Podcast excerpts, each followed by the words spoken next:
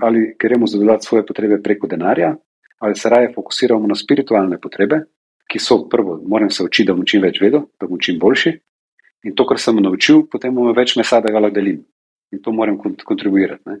In kot podjetnik je moja naloga, da se učim, kako lahko čim bolj skupaj zložim resurse, porabim najnovejše dognanja tehnologijo, v smislu, da bom lahko čim več ljudem izboljšal življenje. Vsak podjetnik je zgodba zase, imamo pa skupne točke. Pika na P nudi drug pogled na tvoj podjetniški problem, tudi za tiste, ki jih nimate. Poslušanje je anonimno. Dobrodošli na Sido podcast z Urošem Čimžarjem. Živijo, podjetnik sem že od svojih študentskih dni vedno pa so mi srečanja z bolj izkušenimi pomagala biti še boljši. Zaradi tega še danes vsak pogovor jemljem kot priložnost za učenje. Tokratni gost bo Matej Čer, uspešen slovenski podjetnik, ustanovitelj in prvi mož podjetja Avantkar, enega izmed vodilnih podjetij v širši regiji na področju mobilnosti kot storitve. S pomočjo Matejove vizionarske žilice Avantkar velja za pionira množične uveljavitve električne mobilnosti na naših tleh, pri čemer se njegov prebojni projekt so uporabe 100% električnih vozil AvantGo že širi tudi v mednarodno okolje. Matej z vizionarsko miselno naravnanostjo neprestano išče nove priložnosti za napredek družbe in kot mentor svoje izkušnje z veseljem deli naprej, prepomaga in zgaja nove podjetniške kadre. Živijo, Matej, dobrodošli na našem podkastu. Živijo, rož, me veseli, hvala. V antiki so rekli zdrav duh v zdravem telesu. Ne? Zate pa vem, da verjameš, da je zdrav podjetnik, da je boljši podjetnik. Ne? Kje se pa to zate začelo? Kdaj si na to res rad upozoren? Ja, verjetno, verjetno že do zgodaj. Uh, mogoče sem imel dovolj velik iz, uh, izziv ali pa srečo, da sem se naučil delati stvari z strastjo, oziroma jih nisem delal, če nisem, nisem čutil, da me nekaj zjutraj vrže spojsle, pa želim uh, spet naprej, na novo, na novo se ukvarjati z nečim. Uh, in ko se tega malo preveč nabral, ko sem si preveč takih stvari naložil, ker me je motiviralo vlekel naprej in to mislim, da je bilo že tam blizu konc študentskega obdobja. Uh, uh, sem uh, celo v nekem trenutku mogoče malo uh, energetsko padel. Sem prav čutil, da sem fizično nisem zmogel.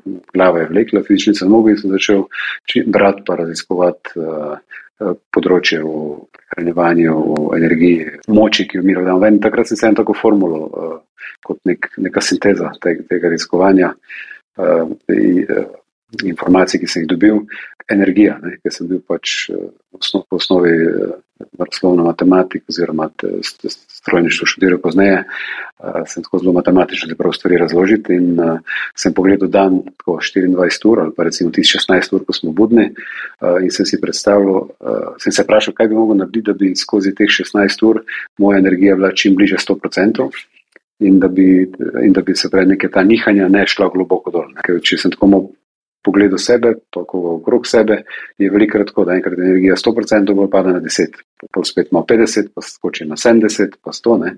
In zdaj, če potegneš eno povprečje, ne ugotoviš, da na koncu je tvoja energija povprečno znotraj dneva hoče 50%. Ne?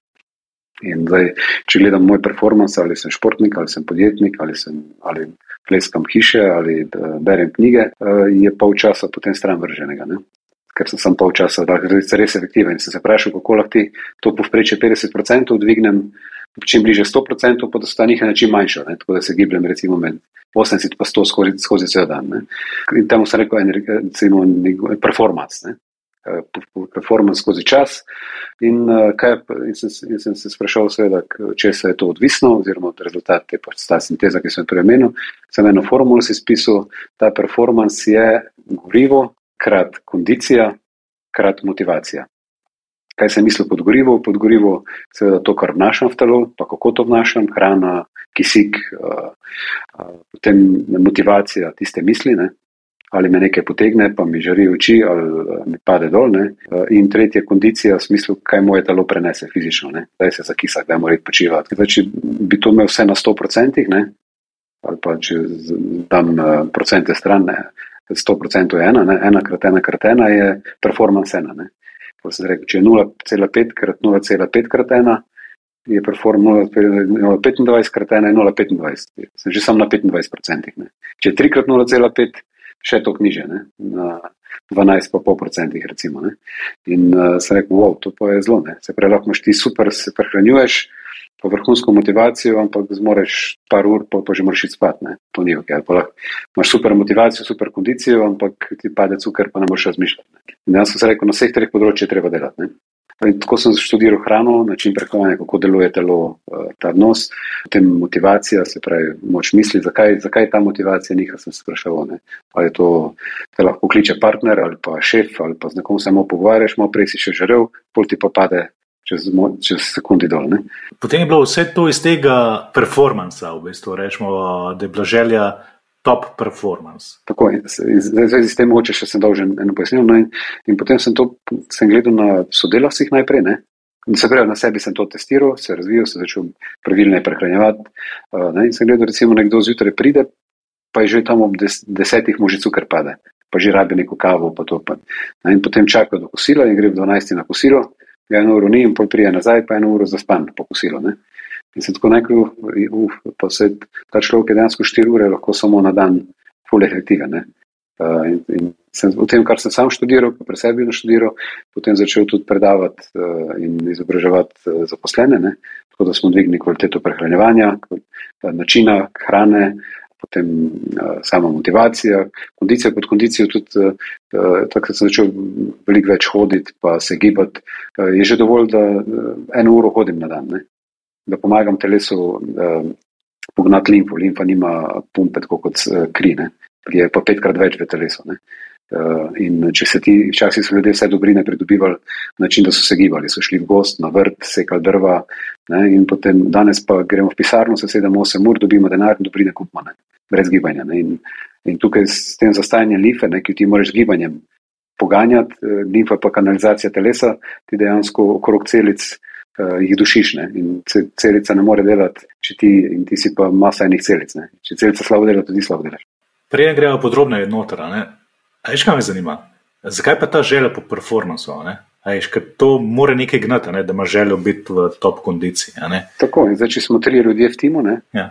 uh, in, in imamo vsi tri top performance, neki drugi firmi, ki, pa, ki delajo isto stvar na istem trgu, majo, majo, so pa tudi tri, pa imajo polovičen performance, bojo oni že 0,5x0,5x0,5, bojo na, os, na eni osmini rezultatov lahko kot mi. Če imamo, čeprav imamo isti dostop do resursov in isti uh, produkt na, za, za trg, recimo. Aha, potem je tekmovalnost v bistvu tista stvar, ki te žene. Uh, ne, rezultat, kaj lahko ljudje. Mi imamo vsi neko uh, omejeno, omejen čas, ko smo tukaj, omejen čas, da se naučimo, da potem, kar se naučimo, delimo naprej, inoviramo in prinašamo dobi človeštvo. Ne. Evolucija dejansko sestavljena iz maso inovacij in pa penetracijo teh inovacij v družbo. In, uh, pravi, in če želim jaz, neka moja motivacija že od malega je bila, da lahko uživam življenje, v to sem, da lahko uživam na način, da se, da se naučim, kaj se lahko naučim in da to potem delim, kot kar še meri lahko delim. Pod, naloga podjetja je, da vsak dan z manj resursov in to, to se uči in pa inovira skozi svoj, svoj razvoj, kako lahko z manj resursov, če dalje več potreb zadovolji.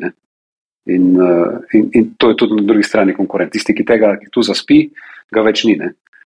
Tisti, ki ni ne, začel uporabljati računalnik, ko so prišli, pa zato optimiral procesor, pa tisti, ki danes ne bo digitaliziral še vsega ostalega, kar počne, bo enostavno jutri več nekonkurenčen. Ne? In ta del, da pa seveda lahko to kot tim delamo čim boljše, znotraj vsakega podjetja inoviramo, se učimo, uh, distribuiramo, uh, organiziramo, ne, je, pa, je pa to posledično odvisno od našega performansa. Ne. Če želiš maksimizirati vse te stvari, ki sem jih zdaj naštel, priješ na koncu do, do vitalnosti posameznika. Ne. Vitalnost posameznika je potem vitalnost podjetja in uh, vitalnost družbe. Ne. In tako lahko maksimiziramo svoj učinek v našem obdobju, ki smo na tem planetu. Okay, razumem. Torej, je jasno, omejenost časa, ki smo tukaj in da v bistvu, če želiš karkoli. Mm doprinesti, rečemo, kvaliteti življenja sebe in ostalih, je dobro, da si pač max performance. Ne? Recimo, da, da tako povzamemo. In, in uh, mi v enkrat na enem okrogli mizi sem bil vprašan, smo bili vprašani, tri ali štiri smo bili, to je že 15-20 let nazaj, kaj je naš največji strah. In do takrat nisem o tem razmišljal, imel sem čas, ko sta bila dva pred mano. In je tako odgovor, ki mi je padel na plano, je, moj največji strah je, da ne bom mogel izkoristiti vseh svojih potencijalov življenju, ki so mi dane. Ne. In od takrat naprej me danes to skozi spremljali. In, in če imaš ti če je ta strah večji kot ostali strahovi, da ne boš uspel, da boš se osramotil, da boš nekaj, da boš naredil napako, ne? če je ta strah večji, potem jih premaga vse ostale ne? in dejansko lahko greš naprej. No in ta strah je povezan s tem, s tem ali bom vse svoje potencijale, tudi s tem, ali bom dovolj dobro uh, potem prenesel naprej. In to je spet povezano s tem performancem, ki smo govorili. Potem lahko zdaj malo bolj podrobno pogledamo vsega od teh treh elementov, ne, ki si jih omenil, ki jih lahko med sabo množiš. Sploh mi je všeč, da si jih dal od nič do ena, ne, ker potem formula ful dobro deluje. Ful bolj motivirajoče, kot bi bilo drugače. Mogoče, uh, ko sem rekel kondicijo, sem premenil. Kondicijo je pred, si predstavljam, kako naše telo fizično funkcionira, kako se pretakajo sokovi, hranil, hranila odvažajo smeti. Ne. In uh, mi imamo pač dve avtocesti, eno je, eno je kri, ki je glavna distribucijska uh, mreža, ne? in pa potem uh, limfo, ki pa, uh, v kateri, katera bo okrožena še tkiva, celice in pa ki je neke vrste kanalizacija. Ne? Telo mora na nek način vibrirati, kot s peristaltiko skozi črvesje poganjamo hrano, ki jo na tej poti predelujemo. Ne? Tako tudi more, ki je tudi neka vrsta vibracije, tako mora telo vibrirati, vibrira z gibanjem. In bolj ga gibaš, bolj motor dela, celica je motor, več kisika, kuri, seveda tudi več odpadkov dela in eh, to je vse med sabo povezano. In večer postanemo zmatrani, zato ker je treba telo očistiti, je treba vse ostale motore ugasniti, eh, možgane, mišice, ne, prebavo. Ne. In eh, če to razumeš, ne, in ena izmed motorjev je tudi, je tudi prebavni sistem. Če ti večer ješ pozno, se enostavno ne moreš spočiti, ker se delavci v tvojem telesu ukvarjajo s prebavo nečiščenjem. Ne mogli bi se počiščiti in prvo, kar je zjutraj, se pravi, gremo na VC, ki se počistimo. In ta, to razumevanje stanje um, uh, tkiv, telesa, mišic, uh, uh, kdaj se odnosičijo, uh, kako jim lahko pomagaš, uh, je ful pomembno pri tem delu kondicije. Ne. In jaz sem to pri sebi, da če se sprehajam, recimo tudi večer bolj, vsaj pa ura, eno uro, če grem hoditi. Uh, rabim manj spanja, ne? sigurno že zaradi tega, ker pomagam pretakati to limfo, ker premagam, pomagam uh, uh, pognati te procese eh, regeneracije telesa. Potem je cilj imeti manj spanja, ali si strikten pri tem, kdaj iti spat? Dovolj spanja, dovolj spanja. Mislim, da spanje je ful pomembno in da mora biti dovolj. Je pa res, da če ti nepravilno živiš, se nepravilno prehranjuješ, se ne gibaš, rabiš bistveno več spanja, pa še takrat nisi spočitne. Je pa tako, da ene, ene možgane se lahko prej spočijo kot telo, ne? potem je tudi tu prije do konflikta v telesu, se ti glava zbudi, razmišljaš. Ne? Uh, in, in tako naprej. Tako da mislim, da nekje prav, jaz meni je idealno med čez pol samurne. Ampak dejstvo je, da če, pravim, če malo poskrbim, da se prav nadiham zvečer, da imam v meri misli, da se naredim kakšen sprehod, uh, uh, potem, potem rabim manj spanja. Ne? To samo to. Tukaj sem prav zasledil, da ti v bistvu načeloma, kar se tiče teh telesnih aktivnosti, nisi v teh skrajnostih, rečemo, kot so maratoni, pa ajšuno. Ker doskrat jaz vidim pri podjetnikih, tako kolegih ali pa kaj takšnega, ko se začnejo ukvarjati z športno aktivnostjo. Mislim, da vsi podjetniki smo malo tekmovalni in da ta del potem tudi prenesejo v športno aktivnost in kar enkrat hobi rata šport, rečemo skoraj že. Malo bi rekel, da je to sigurno povezano z stanjem zavesti. Mislim, neki točki, ko ti več ne potrebuješ potrditve iz okolice, ne? da se tudi psiha drugače, oziroma miselnost drugače postavi. Ne, in, in počneš bolj stvari, zato da jih usmišljuješ na način, da jih usmišljuješ. Uh, veliko podjetnikov je v narekovaju uspešnih zaradi tega, ker mogoče še nima tega. Pa je tista tekmovalnost, nek, neka hrana, ne? nek, nek beg, beg k nečemu ali od nečesa. Ne? Uh, tako da bi rekel, da se pravi, ekstremni šport je tako kot ekstremne inovacije. Ne? Tako kot recimo za avtomobilsko industrijo, Formula 1, ekstremni inovacij, ker se v tekmovalnosti učijo učijo, kdo uh, lahko pride dlje, kdo lahko bolj navija motor, bolj izkoristi zadnjo kapljico goriva, uh, z manj trenja, z manj zračnega uporja, prije do cilja. Ne. Tako je tudi tukaj in, in uh, pri športu. Ne. Zdaj, je pa res, da se formula, formula ne moreš milijon kilometrov narediti. Ne. Tako da ek, ekstremni šport. Uh, Lahko nekaj za premikanje mej, je pa zelo pomembno, da to probaš tisto mejo zdravega, pa, traj, pa zapravi, trajanje krat kvaliteta zdravja, mislim, da je pomembno. Ne? Ali pa trajanje krat kvaliteta življenja. Ne? Lahko je full trajanja, pa slaba kvaliteta ni dobro. Lahko je uh, malo trajanja, pa, ali pa visok performance. To je, mislim, da nek pravi kompromis tukaj mora biti. In, uh, jaz menim, da, da smo ljud, da je človeštvo rabilo šport, kot, eh, da izkoristi ta, ta vzvod tekmovalnosti. ta psihološki moment, zato da se ljudje gremo gibati, ko smo, pres, ko smo prestopili iz gozda v pisarne. Ne. Ker drugače se ne bi gibali. Ne. Zdaj pa, kaj pa je dovolj? Ne. Ne, se pravi, tisti ekstremi, jaz osebno nisem ekstremist, nimam nič proti, če kdo gre na 100 km laufat, če to zna dobro narediti, če ima dovolj časa na razpolago, če, to, če, če to hrani njegovo dušo. Verjamem pa, da je nek, nek zmerna oblika, tam bom rekel, ena ura na dan aerobnega, z nekim, z nekim utrjevanjem, nekim funkcionalnim vadom, utrjevanjem notranjega mišičevja, ki drži skupaj skelet, pa pazi na naš držav, pa pokriva večino naših gibov, da, da se ne poškodujemo, ko odpiramo omaro iz hrbta ali pa ne vem, ne, da je to čisto dovoljno. Da mislim, da bolj pomembno je ta za vitalnost, ta redna aerobna, aerobna pot, kot pa, kot pa iskanje ekstremov. Zdaj se pa je prišla približen kondicijo. Če pravilno vidim, ti pač v bistvu je to, da rednost, pa v bistvu to, da se razmigaš, pa da vzdržuješ tudi nekaj moči načeloma, ne? ker moč je dosti pomembna za telo, še posebej, se staraš. Tako, mi imamo celice, si predstavljate, kot so hiše v enem naselju. Ne? In zdaj te hiše, če se če štrajkajo smetari, ne? pa se okrog hiš naberejo kupi smeti, ne? potem niti več mim tega ne more nam prenesti uh, delivery volt hrane ne? Ali pa pijače. Ne? To pomeni, da če celice se okrog se smetijo, se med sabo zlimajo in tistih 360 stopinj okrog celice postane samo še 10 stopinj, kjer lahko hrana mogoče predre skozi in počasi, ko celice odmirajo. Pravi, kvaliteta tkiv, performance tukaj upada. Ne? Se pravi, ti moraš to redno čistiti. In če to ne delaš, če ti to nalaga, eh, ne, samo s časom ti zgubljaš, zgubljaš, zgubljaš. Uh, se pravi, pomemben je ta reden dnevni odvoz smeti. To je, to je recimo en del kondicije. Ne. Drugo je seveda tudi sposobno kondicija v smislu možnosti, da to traja. Zakaj ti športom, ko ti, ko ti periodično začneš nekaj eh, se gibati, potem si to telo tudi nauči in tudi ekosistem cel prilagodi temu. Zato, ko nekaj dolgo časa miruješ, porabiš en čas za spet. Ko enkrat imaš kondicijo, pa lahko lovaš. Tako da v tem smislu kondicija je tudi pomembna. Ne. Tovarne celične skozi delajo, ne potem. Ne. Tako, ker telo, telo je temelj, ki te ki te more podpirati. Ne. Potem naprej se pa to navezuje seveda na gorivo, ki je druga, drugo področje način hrane. Ne. Se pravi, da ti ješ, uh, to pa spet lahko primerjavo vem, z, enim, z, enim, pogledam, z enim avtom, uh, če se mi skozi vozimo na rezervi, ne, pa potem moramo zmanjšati brzino na 60 na mest, 130 na avcesti, da prijemo do humpe, pa spet zgubimo čas na pumpe in tako naprej. Potem je to je že izguba performansa. Uh, in um, mislim, da ljudje ne bi nikoli smeli postati, postati lačni, pa nikoli, nikoli se ne bi smeli spati pohranjene. Se pravi, uh, lačen postaneš, ko ti zmanjka. Naš osnovni vir energije je glukoza v krvi. Ne, to, to je tako primerjal, se je naredil samo postrežno prehrano, ker imaš na tistih pladnjih uh, takojšen dostop do hrane. Ne si takoj naložiš na krožnik, priješ, to je neka glukoza, ki jo imamo v krvi, ki plava. Ne? In inzulin to uravnava in to je immediate, immediate access ne?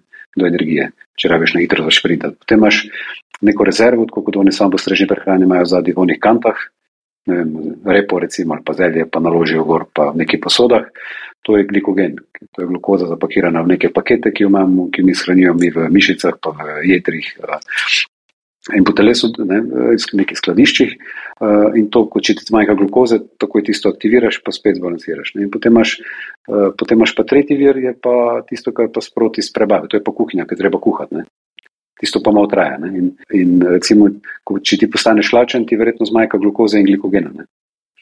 Pa, da, če ti greš vsakrat šele kuhati, pa moraš eno uro počakati, prej lahko spet na polno delaš, ali pa dve uri. Ne se pravi, nek, ne, nekakšno sinhrono, se pravi, da to razumeš, da to vzdržuješ, ti, ti preden si lačen, ješ, ali pa če se zgodi, da si lačen že, da ne greš takrat nekaj kompleksnega jesne.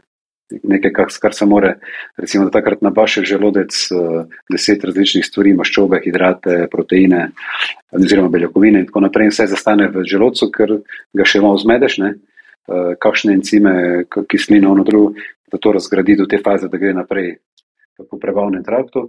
Uh, ne, in še tisto energijo, ki jo imaš na razpolago, uporabiš pol za prebavo, potem ti za možgane zmanjka. Da, Mislim, da ta glukoza pa glikogena, ne, v bistvu ful, tudi če si v športu, da ne pa vse te stvari. Ne, naprimer, pri kolesarju no, se zelo hitro lahko padeš v ti sredan po vse te stvari, pozavaš vmes malo vesti in potem priješ do tistega zidu, ker ti to zmanjka. Ne, to je zanimivo doživeti, reč po tem.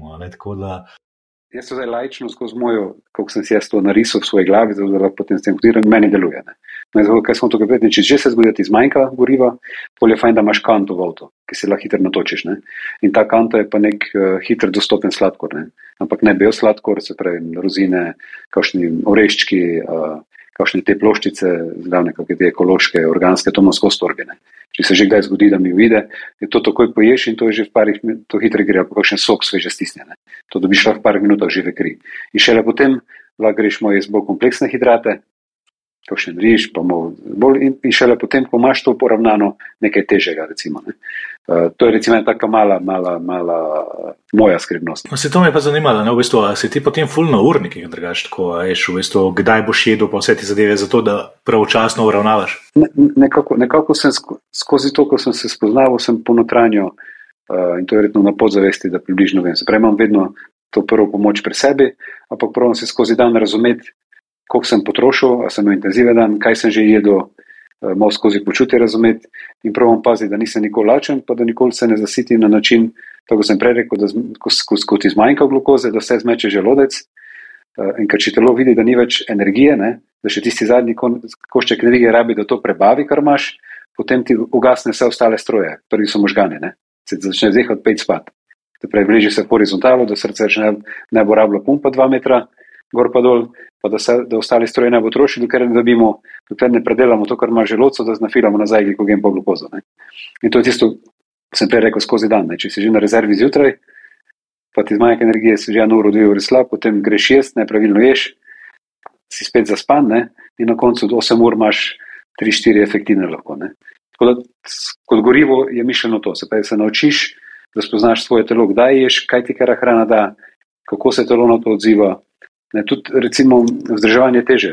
Veliko ljudi misli, da mora veliko športati, potem bo vitalno. Ne. Znova tega uh, je hrana. Ne. Kdaj ješ, kako ješ, kako kombiniraš. Ne. In uh, recimo, kdaj, kdaj se nam začne maščoba nabirati. Uh, jaz lahko čokolade pojem 10 ton, pa če bom jedel uh, ne več, kot kri sprejme glukoze.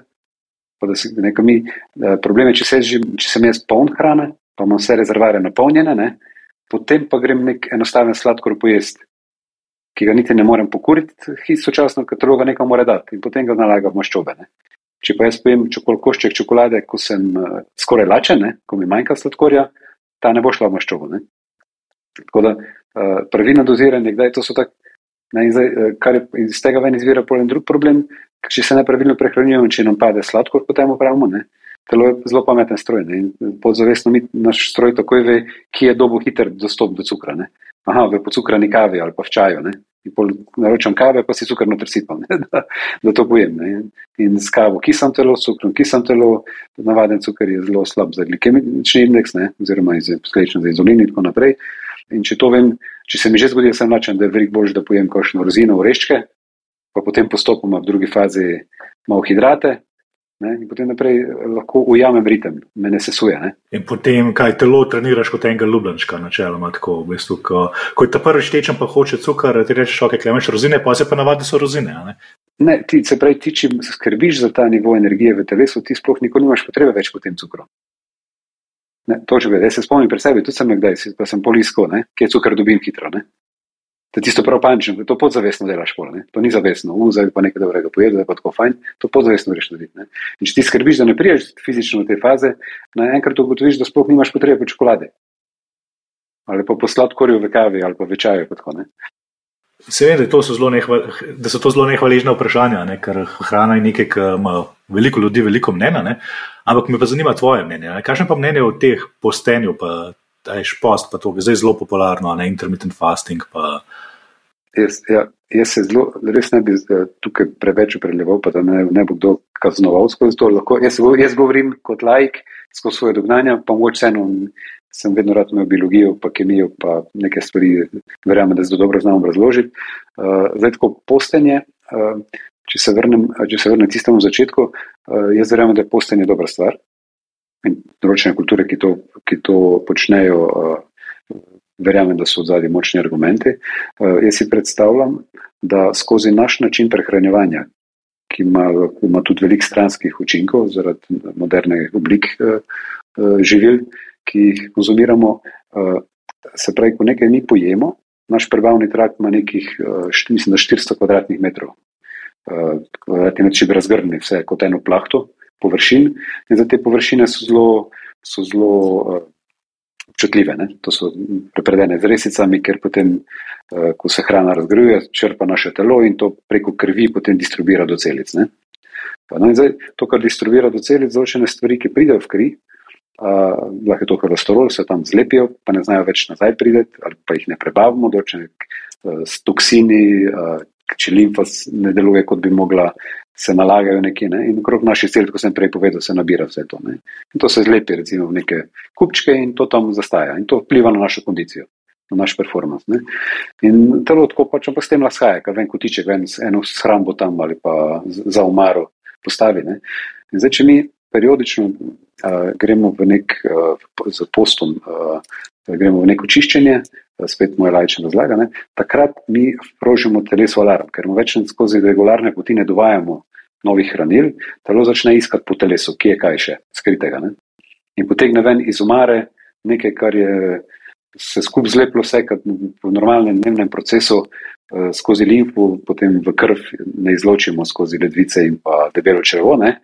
takrat zame telo sekiro, pa to razseka, ki išče, če je noter kaj hranilnega. Ne? To ono razseka tisto pokur in ostanke pa uspe absorbirati in potem izločiti. Če ste kdaj delali post, veste, da po parih dnevih to ima zelo neprijetne vonjave, različne barve, kar izločamo skozi blato. Vse, to dejansko ni nič drugega, kot, kot pa da smo tisto, kar ste leta nalagali. Ne? ali pa mesece, eh, vse skupaj zberemo, potegnemo ven. In uh, seveda, ko to, ko to delamo, mi naenkrat v kri tudi privabimo vse te toksine. In se tu slabo počutimo prve dni. Prve dni, ja, prvih nekaj dni. Tu, če imaš, ja, imaš alkohol v krvi, se slabo počutiš. Se pravi, tisto, kar imaš v krvi, tako se počutiš. Če imaš, nimaš cukra, se tako počutiš. Če imaš alkohol, se tako počutiš. Ne? Ali pa kaj druge substance. Ne? In isto kot te smeti, pa toksine, se isto tako počutiš.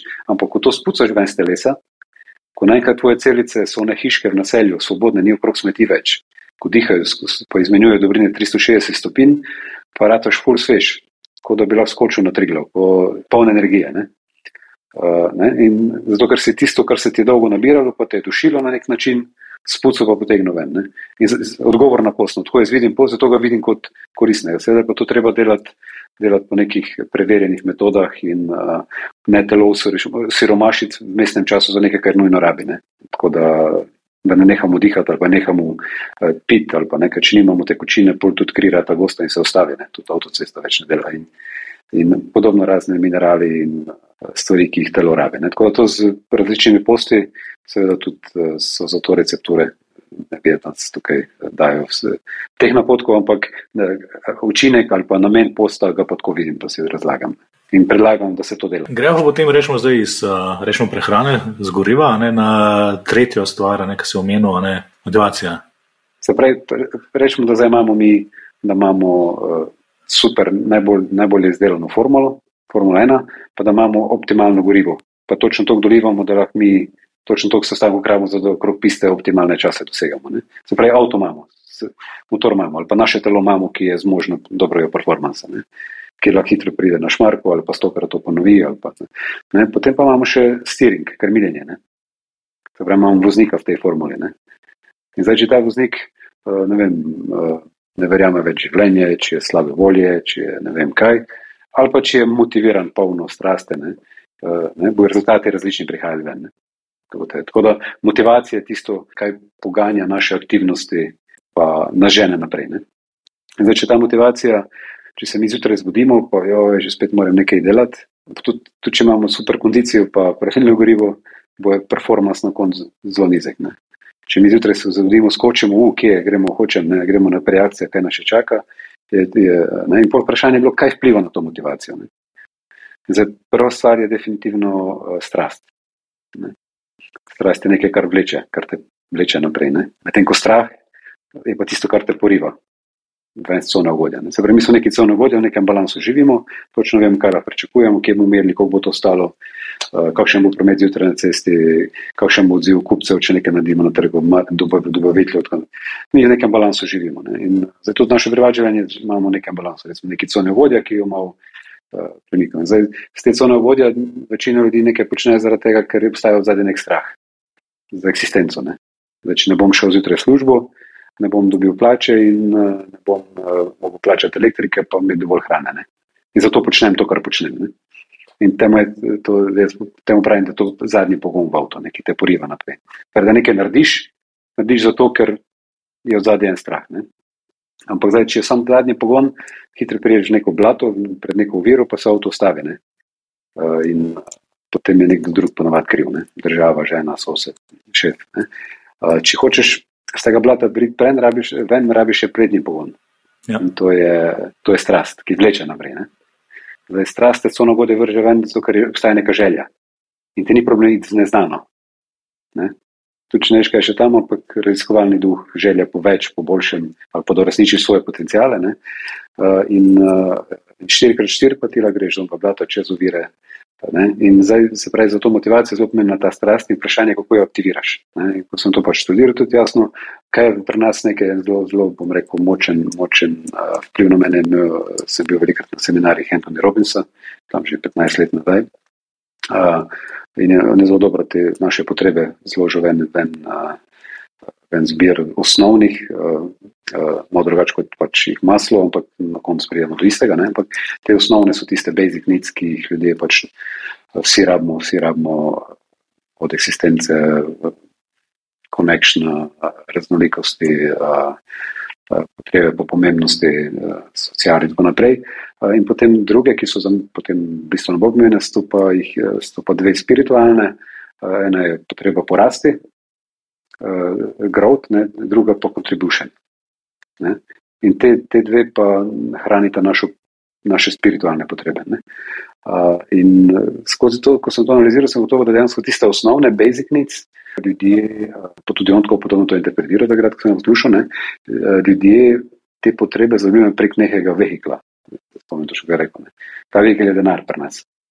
Se pravi, rabimo denar, da bomo varni, rabimo denar, da smo lahko privoščili raznolikost, ne, da ne bomo vedno isto počeli, rabimo denar, da bomo pomembni, rabimo denar, da smo kupili ljubezen ali pa pripadnost nekaj. Ne.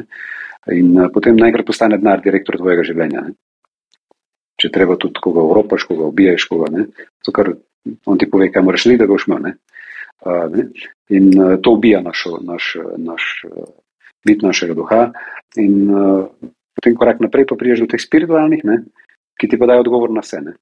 Če se ti fokusiraš v spiritualne potrebe in to je rast, če pogledaš nekoga, ki se je nekaj novega naučil, kakšen izraz na obrazu bo. Lahko se mi počutimo vsak dan, če bomo nekaj, da pa nekaj novega vem. Ne, sem, ja. Pa, ko ljudje poslušajo podcaste, ne, vaše pa nekaj novega slišiš, wow, dobro, je, je motivira. Ne. In ta rast, to je prva hrana, druga hrana, ki ti da energijo, ne, del strasti, je pa contribution. Tudi tega se zavedamo, da dejansko, ko delimo nekaj, ko nekomu pomagamo, vidimo, da je nekdo boljši ali pa bolj srečen, ker z nami je opravka, se mi še toliko bolj počutimo. Ne? In veliko žal pri starejših ljudeh, ko nehajo hoditi službo, eh, ko se jim zdi, da so vnuki, otroci šli po svoje, postanejo depresivni, ker se ne čutijo več koristne. Včasih, ko so bila še plemena, je bil najstarejši človek modrec, ki je poglavar, ki je takrat najbolj delil vse, ne? je do zadnjega dne bil koristen. Ne? Ja. Uh, ne, v novem svetu se to vse spremeni. No in, in zdaj, če to povežemo z ono prejšnjo zgodbo, ali, ali gremo zadovoljiti svoje potrebe preko denarja, ali se raje fokusiramo na spiritualne potrebe, ki so prvo, moram se učiti, da bom čim več vedel, da bom čim boljši. In to, kar sem naučil, potem bom več mesa, da ga lahko delim. In to moram kontribuirati. Ne. In kot podjetnik je moja naloga, da se učim, kako lahko čim bolj skupaj zložim resurse, uporabim najnovejša dognanja tehnologijo, v smislu, da bom lahko čim več ljudem izboljšal življenje. In tukaj si ti našel strast zase, načeloma. Ne? Tako in zdaj strast si pol iz tega razloga. Strast je povezana s tem, da delaš nekaj, kar rad delaš, da se učiš in da se počutiš koristnega. Če to dvoje zadovoljuješ, najdeš strast. Ne? Se pravi, zdaj imate, če vas vprašam, kaj so vaše strasti, lahko vprašam vaše kolege, vaše bližnje. Kdaj se, kdaj se, kdaj se uruš najbolj nasmeji, kdaj gre v usnice do všec, ja, ko govori o tem, ko govori o tem ali ko dela to. Ne? Ne? In to so področja, ki, kjer vi jih imate radi in tu želite, želite rast. To je prva identifikacija tega, kar delate radi, ker želite rast, to je predpogoj za strast. In potem znotraj tega morate najti nekaj, od čega želite živeti, oziroma kaj želite v maksimalni meri proba distribuirati ljudem. Ker ste se to naučili bolj kot oni in želite pokazati bližnjico od tega. Ne? In to lahko uporabite orodje, ki se imenuje podjetje, zato to multiplicirate, ne delate ena na eno, ampak lahko ena na milijon. Rast in pa uh, kontribucija, če vi to skrbite, boste vse ostale potrebe avtomatsko zadovoljili. Boste imeli varnost, ker boste vedno bolj plačani, več boste vedeli in bolj boste to delili, več boste dobili nazaj nagrade, ne? Kot za plačo ali kot podjetje z profitom, ne? če gre materialno, uh, boste imeli raznolikost, ker boste vedno nekaj novega potrebo, boste imeli pomembnost v družbi, povezanost, ljubezen, vse boste, boste dobivali nazaj. Ne? In uh, tukaj mislim, da se skriva ta resnica, da to dobro razumemo in potem to prenesemo v modro svet. Zdaj, ko prijav do motivacije, da se vrnem, ker se ja. malo širše probujem to razložiti, je, je strast ful pomembna. To je prvi, spravi, da, da delamo, da iščemo stvari, ki jih radi delamo in to potem začnemo razvijati na dolgi rok. Ne? In zato uh, seveda iščemo potem uh, načine, kako lahko v maksimalni meri uh, distribuiramo to stvar. To je, prvi, to je prvi del, strast ne? okay. pri motivaciji. Lahko kaj zdaj nekaj vprašam, preden gremo na drugi del. Tako se mi zdi, da je ta razlaga je super, ne? ampak se mi zdi, da je to strast nekaj takega, ki je na vrhu grebena, ki je zelo ozak. In da ti, mhm. tudi če najdeš strast, ne, pa greš, pa delaš vse te zadeve, te zelo lahko zanese, rečemo, podživljenje ali pa tudi kako se podjetje razvija ne, v stvari, kaj jih delaš, zaradi tega, ker je podjetje večje ali pa je tam priložnost na trgu, kjer ti morda nisi več strasten. Okay. Ta čuječnost, gleda, da to opaziš, je še to pomembno, ko imaš kakšen predlog, kako to delati, da ostaneš skozi na vrhu tega grebena. Žal, žal eh, v življenju velikrat moramo delati marsikaj, da lahko potem delamo več tistega, kar bi točno mi želeli. Idealno je svet, bo enkrat, ko bomo imeli osnovne dobrine brezplačne ali pa zagotovljene, ne? hrano, energijo uh, in bomo potem zbirali, zbirali ne, mogoče bomo kdaj prišli do tega. Ampak uh, jasno, da ni idealen svet. Ne. Ampak mi, mi da zdaj govorimo na nekem uh, nivoju, ne morem reči filozofskem, ampak krovnem nivoju te formule performansa, ne, kjer okay. je motivacija pri meni in strast je življenje, verjetno nisem nikoli mislil, aha, zdaj bom pa jaz imel strast ali pa zdaj bom tako delal. Probam popisovati, uh, popisovati, kako si danes razlagam, pa če bi plastično nekomu hotel opisati, kako jaz verjamem, da to deluje. Okay. To se pravi, če bom jaz, če bom jaz spremljal mojo motivacijo in ko se bom zalotil, da mi je motivacija padla, ne, bom pogledal, ali še vedno delam tisto, kar delam, ali delam še vedno to na način, da, da sem koristen, ne, ker če ne morem to zamenjati. Ne. Ja. Po drugi strani, če vidim, če imam vizijo, da bom lahko na mest desetim to dobrobit, ki jo jaz prenesem svojo aktivnostjo na milijon razdelov in me bo to še bolj za to hranilo, potem me ta vizija, motivacija drži gor, ko so teži trenutki. Ne? In se zavedam, da ni enostavna pot do tja. Ampak problem je, če pa bi zdaj delal nekaj, kar bi vedel, da škodim ljudem, ali pa da že vnaprej verjamem, da ne more biti tako, kot je, ali pa da delam proti sebi, proti svojim vrednotam, prepričanjem, zaradi tega, ker bi tam lahko več denarja zaslužil. In tako fajn prispevek sem, kdo je, kdo je bolj srečen. Anuna, ki ne služi nič, pa uči otroke pisati, pa računati v nekje v Afriki, ne? ali pa nek milijarder v Londonu, ki nima časa za svoje otroke, pa mu zaidejo, pa še ne. Ob vseh teh, bom rekel, pred, uh, predpostavkah ali pa predprogramih v naši glavi, ne, potem, ko delaš ti dnevno steering svojega življenja, pa presojaš korake, pa odločitve, uh, ne, se lahko lažje bolj tako odločiš, da pol, posledično tudi svoje počutje tako, kot mora biti. Kaj pa je potem drugi del te motivacije, ki se prej začel, pa sem prekinil? Prvo je sigurno to, če ne delaš strastjo, ne, pa ne zato, ker bi rekel, da ne delaš strastjo, ampak ne delaš tak način, da lahko strast aktiviraš. Uh mhm. -huh. In za strast, da jo aktiviraš, rabiš poslanstvo. Ne. In poslanstvo je to, kar sem rekel, moraš delati nekaj, kar je. Moraš najti nekaj, kar delaš rad in si v tem lahko maksimalno koristen okolju. To je poslanstvo. Vedno. Ne. Če vprašaš, kaj je poslanstvo podjetje, ne, katere potrebe okolje zadovoljuje. Mm. Rabiš dobro razčiščen, skozi testirati to poslanstvo, da, da je posledično lahko aktivirana strast.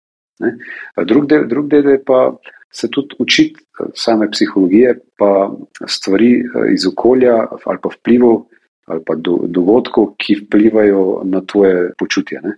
Lahko je izziv v tem, kako ti percipiraš stvari, pa kakšno pomembnost daje stvarem. Nekater, v enem dogodku se bo nekdo zvel, pa nekdo pa nasmejal. Ne.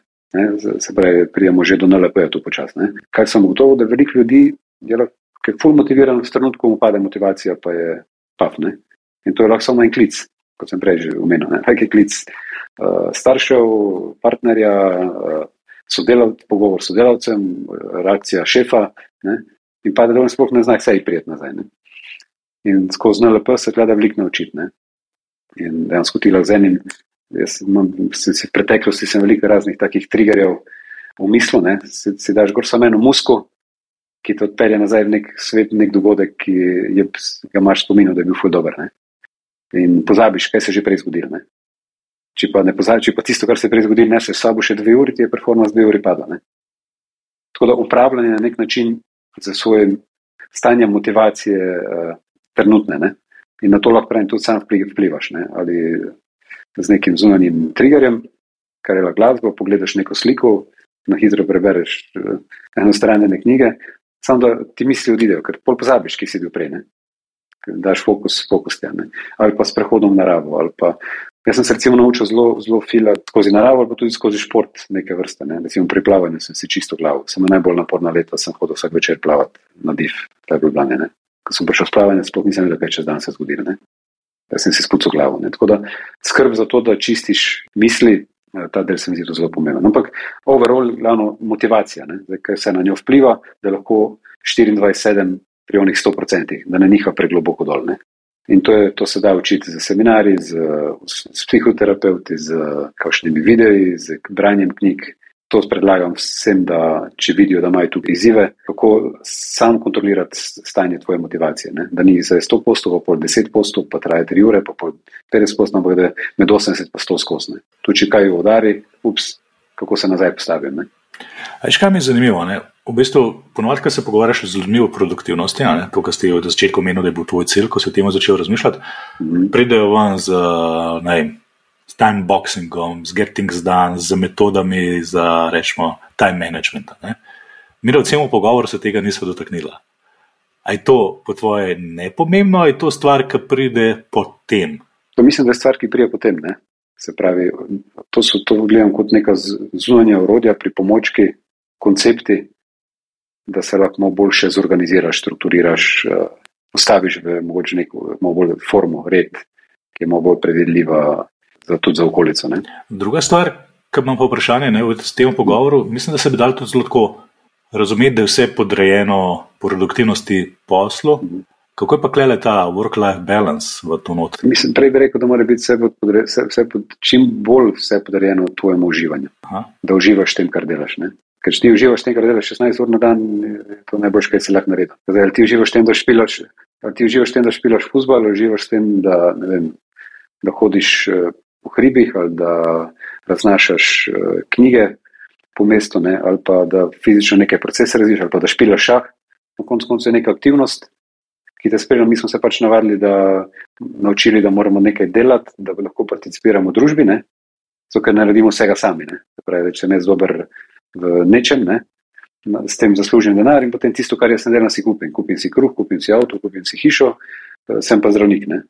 In pa vsak mora nekaj delati, da koristi ostali družbi, da to za meno dobi nazaj denar, da si ostale stvari lahko kupi. Zdaj, če bi si uspeli tako, mi smo imeli velik handicap, ker smo šli prehitro iz socializma v kapitalizem in se te samo resničevanje se je tukaj zmej izgubilo. Da imamo še veliko prostora za to, da bi bili kot Slovenija bolj uspešni in produktivni. Zdaj, če jaz uspem. Če jaz... Okay, sorry, zdaj, te, zdaj te moram vprašati, da je to malo bolj razloženo. Sej si na vrhu. Če jaz uspem se dober tukaj najti, tisto, kar sem res jaz, pravi doktor ali pa nepremični ali pa to. Ne? In potem je moja želja samo, da bom vsak dan še boljši, da bom lahko več ljudi več prispeval. Bom tako, tako 24-7 motiviran, strasten in doziral bom to, koliko bo moja kondicija pa vitalnost mi dajala povratne informacije. Ne? Zakaj bi prišel delati nekaj drugega, špilati futbol, če v tem uživam? Ne? In tako gre moje življenje, in na koncu življenja, ko sem starejši, se še toliko bolj počutim, ne? kaj sem naredil, kaj živim, da lahko še več delim. To, to je tak cikl. Zdaj, to, kar si me vprašal, se pravi, včasih, ko se tako pogovarjam, se razmišljam, koliko moče 50%, 80% ljudi dela danes nekaj samo zato, da tiste prve štiri potrebe zadovolji. Ne? Da se pravi, da, da, da, da blaži svoj strah, ali bo imel dovolj na koncu meseca zaživeti. Ne? Ta procent, je to 50, 60, 80, ne ljudi, uh, ne dela nekaj, ali pa moče ni, ni ne, na pol vsaj nesrečnih ne, v tem, kar počne. Ne? Ne, idealno bi bilo, ne, da če idealne svet rišemo, da bi res vsak bil točno tisto, kar, kjer lahko maksimalno sebe samo resniči, pa, aktiv, pa skozi aktivirano strast konstantno deluje. Ne? Ampak zdaj skok iz tega nekega obdobja, ko, ko si imel aha, faks, uh, službo 40 let, isti standard za penzijo naprej, ne, ne rabiš nič drugega razmišljati. Ne, naprej sem pot v, neko, v nek, nek drugi, drug družbeni red ali pa ureditev, kjer pa lahko hitro priješ tega, kot poznamo iz Amerike, ne, da z meseca v mesec živijo. Ne. Ja. Ne, ker je vse, kar uporablja streho na glavo, avto, vse je na monthly basis. Ne. In tudi služba na monthly, če služba ni, ni tudi onga več. Ne.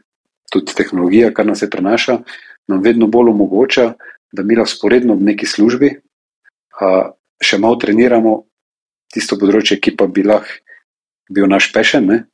a, dokler ne začutimo, dokler najdemo ga brekivna. Pa bomo čisto poenostavili. Nekdo hodi v službo, 8 ur na dan, tam nekaj mehanično oddela, dobi plačo, gre domov. Ampak ima še vedno tistih 8 ur časa znotraj dneva ali pa 4 ure, da lahko drugega počne. Zdaj, ta oseba je dobra, recimo, v matematiki ali pa masiranju. Ne?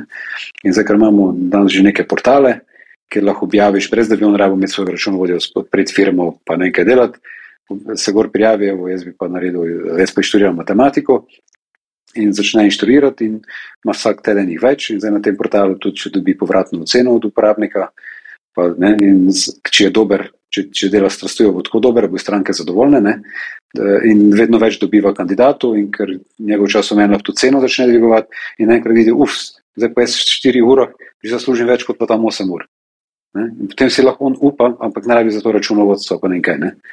Če bi to še malo uredili, da bi imeli nek možen pošaljnega, ali pa nek, da bi še ta fiskalizacija, pa vse se na teh platformah delalo, pa da bi bil nek uh, tak možnost enostavne odločitve, uh, ne bi to lahko na nek freelance sistem zelo, zelo veliko ljudi prešlo v kratkem času na področje svoje samoresničevanja, kaj rad delane. Jaz sem pač instrukcija matematike, zdaj lahko je to kozmetika, lahko je to uh, svetovanje, pre ne vem, čem zdrave prehrane, vodenje postov, kar so prej govorili.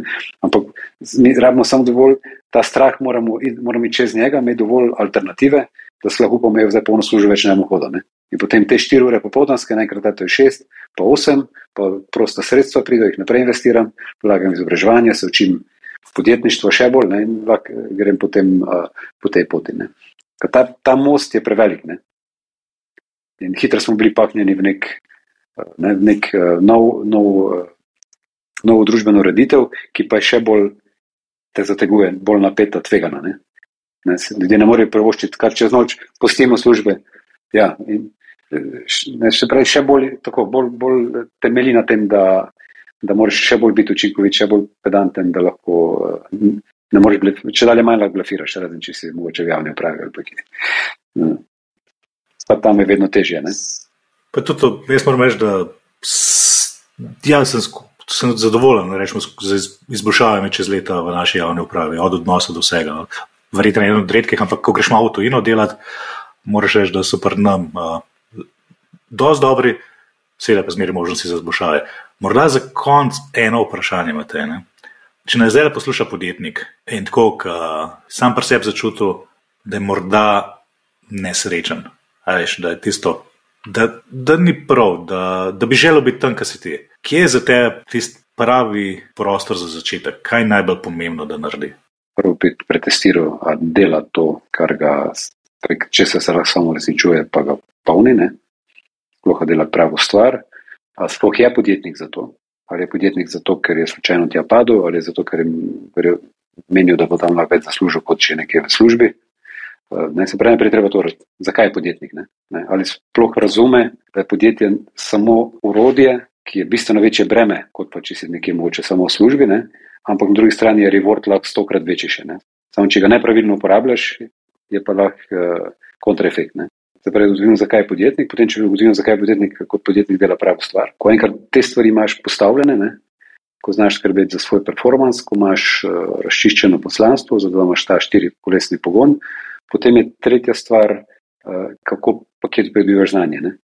Kaj lahko je nesrečen zaradi tega, ker uh, nima rezultatov pravih, čeprav dela stvar, ki ga veseli, pa, znam, pa podjetje je pravo orodje za njega. Ne? Se pravi, potem tretji, tretja faza je tam, se pravi, poslanstvo je pa pridobivanje znanja. In tukaj v današnjem času nimamo veliko časa, imamo pa so znanje na dometu roke. Ne? Včasih ga nismo imeli, danes je preko interneta, preko, ne, in tukaj rabiš mentorje. Ne. Se pravi, on kot podjetnik, potem, če prijavi prve dve točke kljukica, uh, potem mora ugotoviti, katero neznanje je tisto, ki vpliva na to, da je on nesrečen, oziroma da ne more korakati, da ni aligned s svojimi cilji. Pa, da je to poznavanje financ, da je to postavljanje strategije, a mogoče tudi se pravi ekonomika samega njegovega produkta, poslovnega modela ne štima, ali ima izziv z vodenjem, pa ne more z resurse pravilno zorganizirati, da bi output bil večji kot je input. Uh, pa tako naprej, in potem rabi mentorja z tega področja. Ne? In, pravi, in to je pol ponavljajoča se zgodba. Pogledaš, kje je tvoje osko grlo, aha, kdo je najboljši na tem področju. Greš iskat znanje. Spet naprej, spet se nekaj ostaješ, kje je tvoje osko grlo, na področju. In to mislim, da to je celo življenje podjetnika. Ne? Vedno si boljši, vedno si bolj več znanja, imaš bolj se čutiš koristnega. Zdaj, zakaj so mentori? Mentor, pa kdo so mentori? So pa tisti ljudje, ki vejo točno to, kar ti še nisi, kar ti ne veš. Ker so že to prehodili, pa so bili v tem uspešni. In zdaj, mentor je lahko tvoj sosed, lahko je tvoj brat, lahko je Ne, če je področje financ, pač moraš pogledati, kdo je res dober v financah in ga tako jutri poklicati, ne, pa se z njim pogovarjati, ne, prebrati knjige ali pa na svete dobiti. In preko slej bo ta nesrečnost izgilna potem. Ne. Matej, res ti hvala, no, ker si. Fulj mi je všeč to, da nisi odgovoril kar naenkrat. Najbolj pomembno je to, ampak si še enkrat šel po svoji formuli. Torej, gorivo, kondicija, motivacija. In mislim, da vsak, ki naj do konca poslušal, da če se vdržal tega, da mu to ful pomaga. To, da ta je tvoja izkušnja, ta tvoja življenjska filozofija, hvala ti, da si delil z nami. Mi, mi je veselje in hvala vam, da, poslan, da ste najdli to poslanstvo, da širite stvari, ki, so, ki se vam zdijo koristne, zato da bo čim več podjetnikov bolj zadovoljnih in uspešnih. Verjamem, da bo to vaše poslanstvo vam prečaralo še mnogo nasmehov na obrazu. Deljenje izkušenj omogoča rast. Tvoj izziv je nekje nekdo že rešil. Spoznaj ga na Sidu. Več na trikrat vojneve.ceed.si.